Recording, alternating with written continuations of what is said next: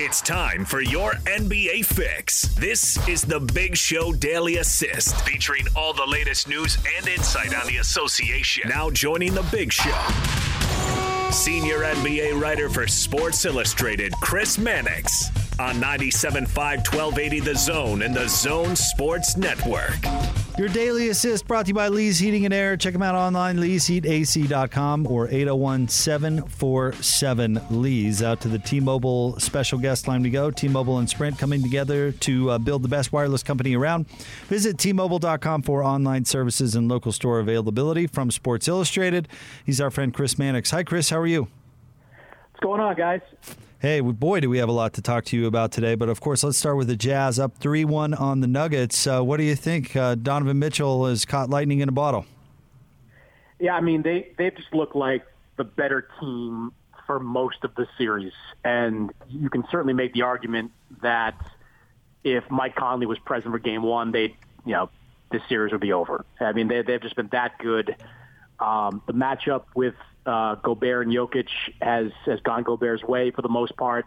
Uh, Mitchell, to your point, has been outstanding throughout this entire uh, uh, postseason, and Conley's gotten back into a rhythm in some of uh, some of these games. So, I I've been really impressed with what I've seen uh, from Utah, and then on the Denver side, you you if they go out in the series, you're once again going to wonder if this roster has the kind of playoff performer on it that you need uh, to close out games in a series.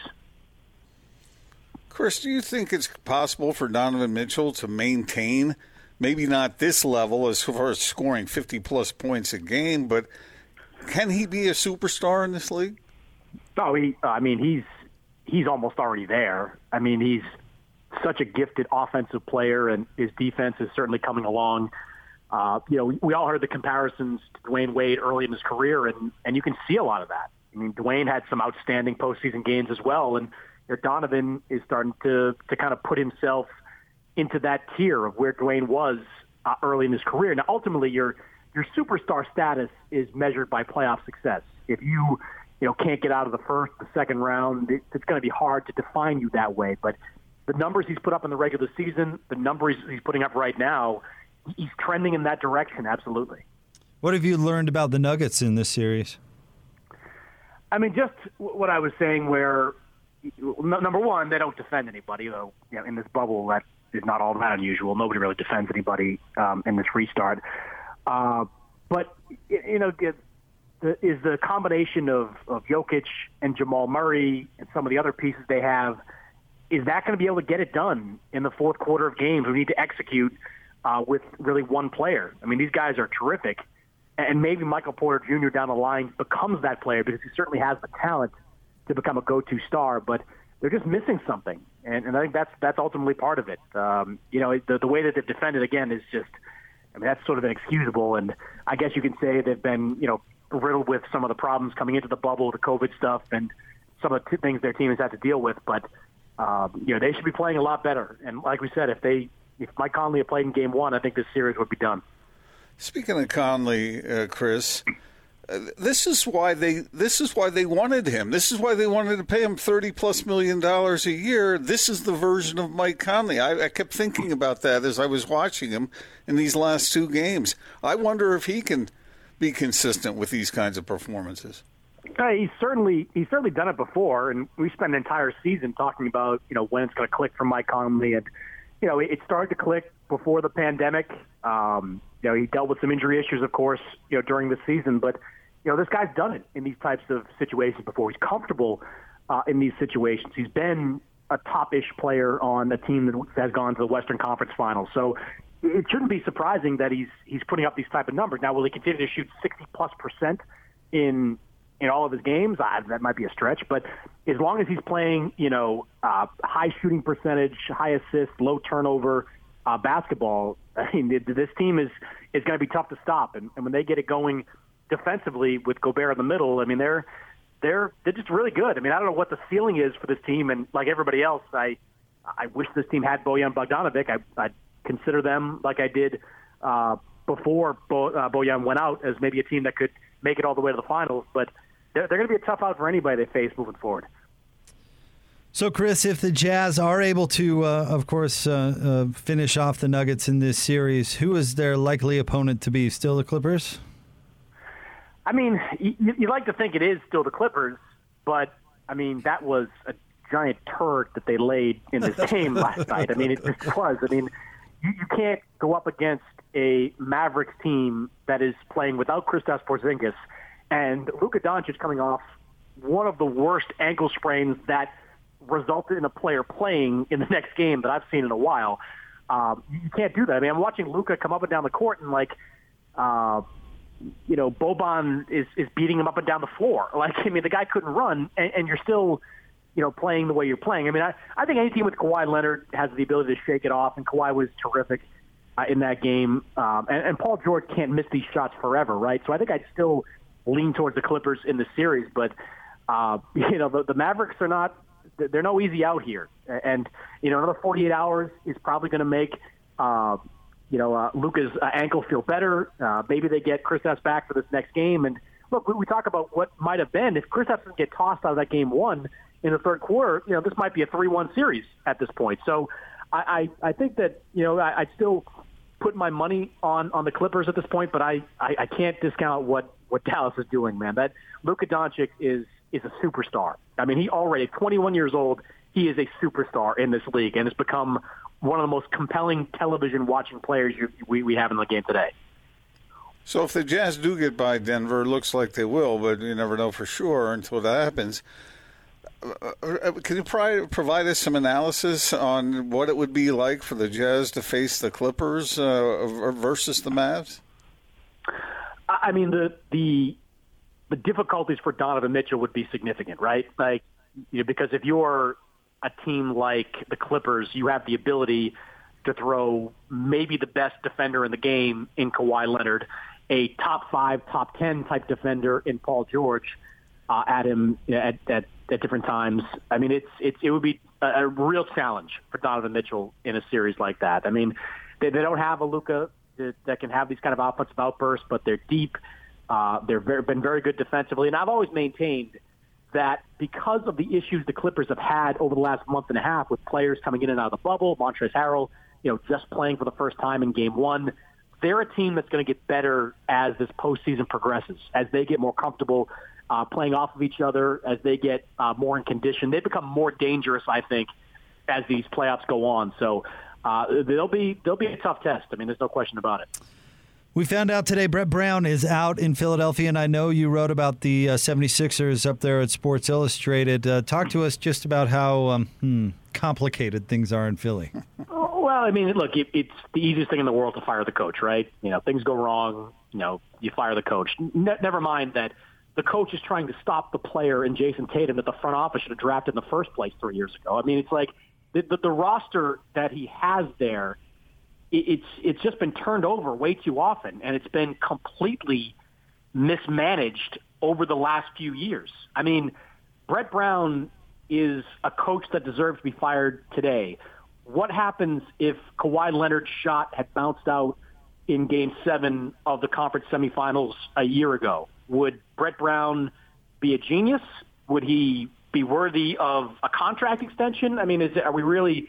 Are we really, you know, claiming he should have done more with this team this year. I mean, I don't uh, claim, I don't believe that Brett Brown is some kind of in-game master. Like I, I think he's in the middle of the pack when it comes to in-game adjustments and and decision-making, rotations, things like that. But I mean, come on, the the guy had one roster three years ago. He's got a team that was completely turned over in the in last year with the addition of Jimmy Butler and Tobias Harris, and then for some inexplicable reason the Sixers decided to let Jimmy Butler walk, let J.J. Redick walk, and surround two guys who make a living in the paint with a bunch of non-shooters. I mean, it's just the whole thing is just ridiculous. I mean, it, it Brett Brown was there for seven years. I mean, that's a long time for any NBA coach. So, I mean, sometimes change can be good, but let's not get fooled by all this. This, this, the Sixers mess right now was not Brett Brown's fault, and that front office and that ownership group specifically has.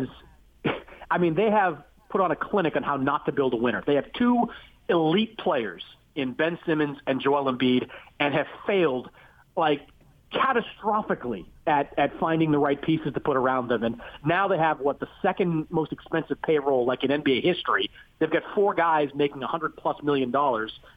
They have limited flexibility to do anything different with this group. So I, you know, Brett Brown's going to be fine. He'll land at his feet. The Sixers, though, you know, new coach or not, you know, they they remain a mess.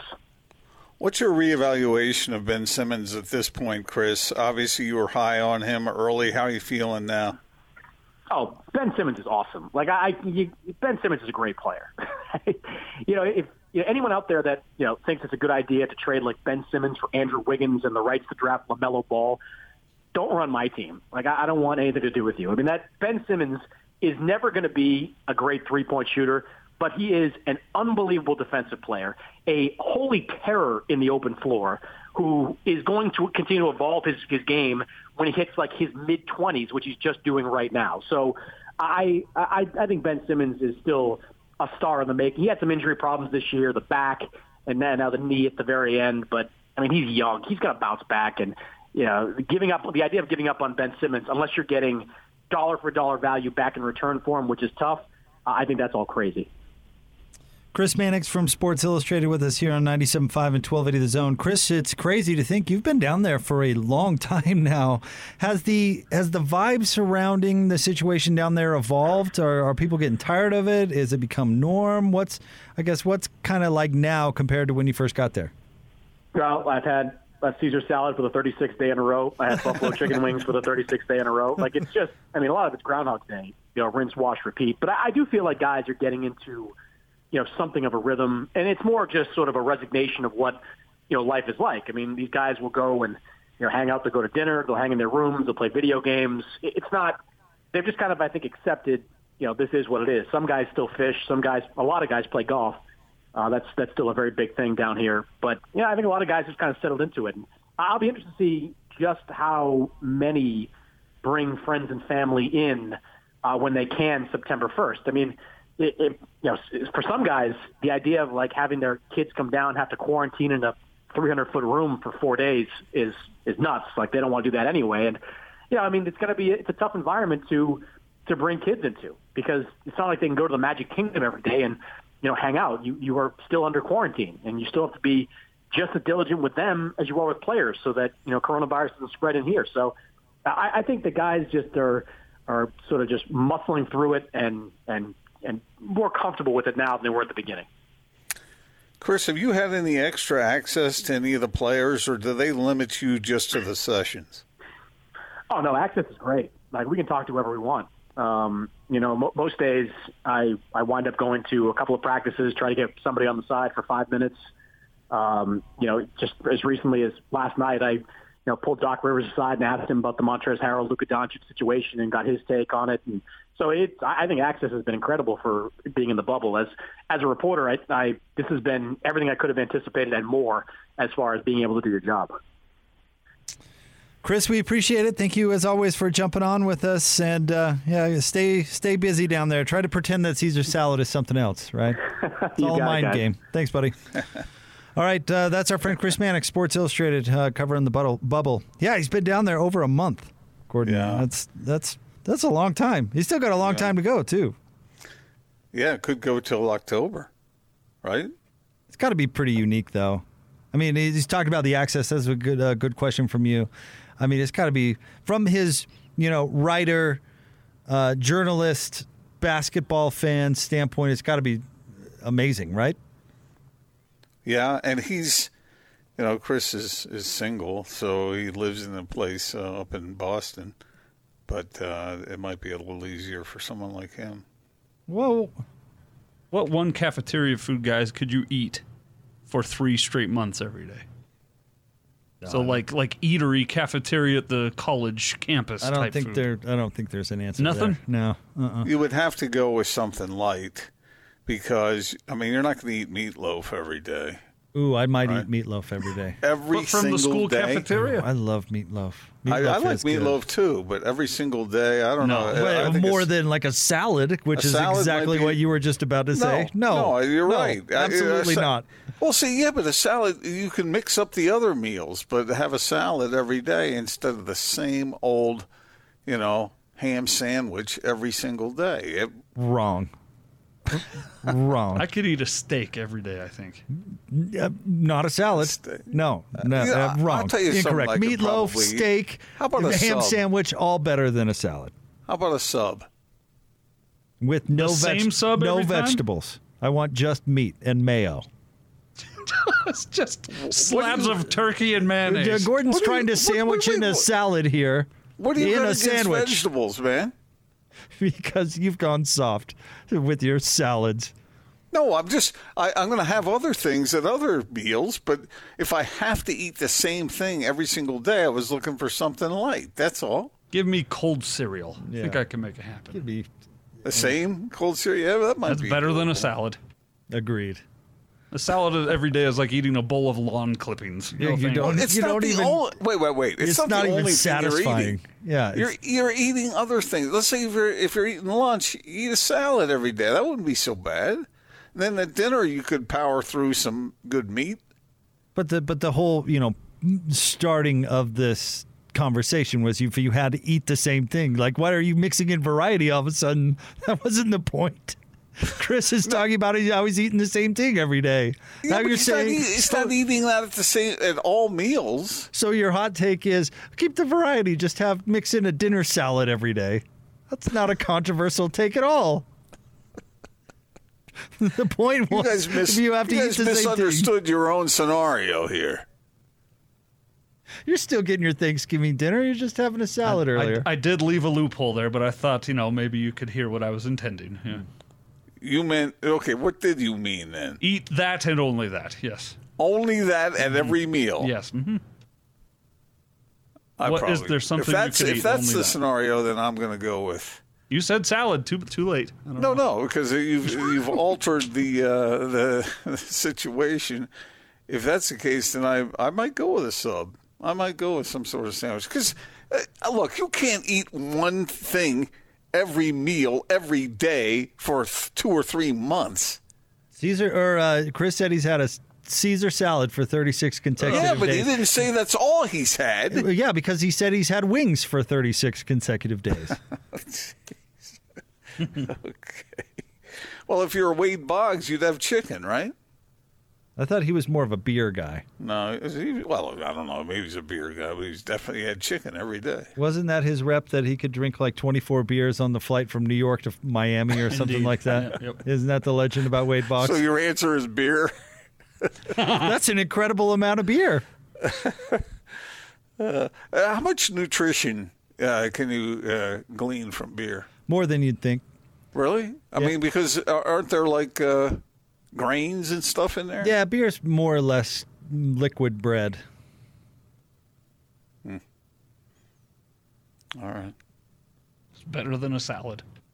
I'd take beer over a salad every day. I don't drink beer. I'd take beer over a salad. Yeah. Get, I'm not uh, a rabbit. get Austin and O'Doul's. Who am I trying to we're, impress? We're going to be good to go. uh, all right, stay tuned. We'll get to more Big Show coming up next. Uh, Aaron Falk is going to join us live from the bubble in Orlando at the top of the five o'clock hour. Stay tuned. Hey, Jake. What? The Thunder and the Rockets got it going on right now. Well, I'd be sweet if I could be watching it right now. Thanks for rubbing that in. Did I mention that the TVs don't work in the studio? Or anywhere in the building. Because because why would uh, somebody hosting a sports radio show want to watch a playoff game? It's a one point game right now. The Thunder are up 105 104. I'm so glad you told me. and there's, uh, what is there, three and a half minutes left. See, Gordon uh, is is there in his uh, in his undone bathrobe and his bikini briefs and Not watching the basketball game. Not true. and I'm not watching the basketball game. I see it on the computer here.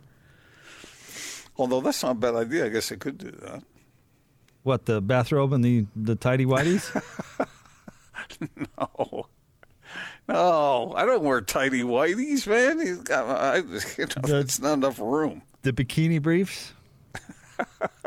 You're terrible. Your jokes are just so lowbrow today. I I don't know what to do with that. Uh, we'll have more coming up next. Uh, it is the big show. Gordon Monson, Jake Scott. just, I'm just exposing everybody. 97.5 at 1280 the zone. Hit the button, Austin.